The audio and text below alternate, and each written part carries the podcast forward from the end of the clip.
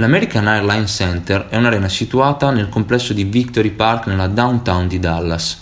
Le sue radici risalgono al 1998, quando i Dallas Mavericks, allora di proprietà di Ross Perot Jr. e Dallas Stars, squadra NHL della città, espressero il desiderio di trasferirsi dalla vecchia Reunion Arena a un nuovo impianto.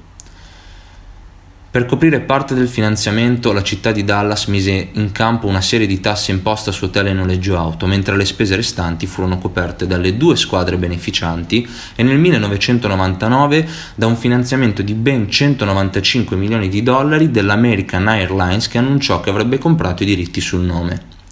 L'inaugurazione avvenne nel 2001 con una celebrazione da Guinness World Record e il primo concerto fu tenuto dagli Eagles il 28 luglio del 2001.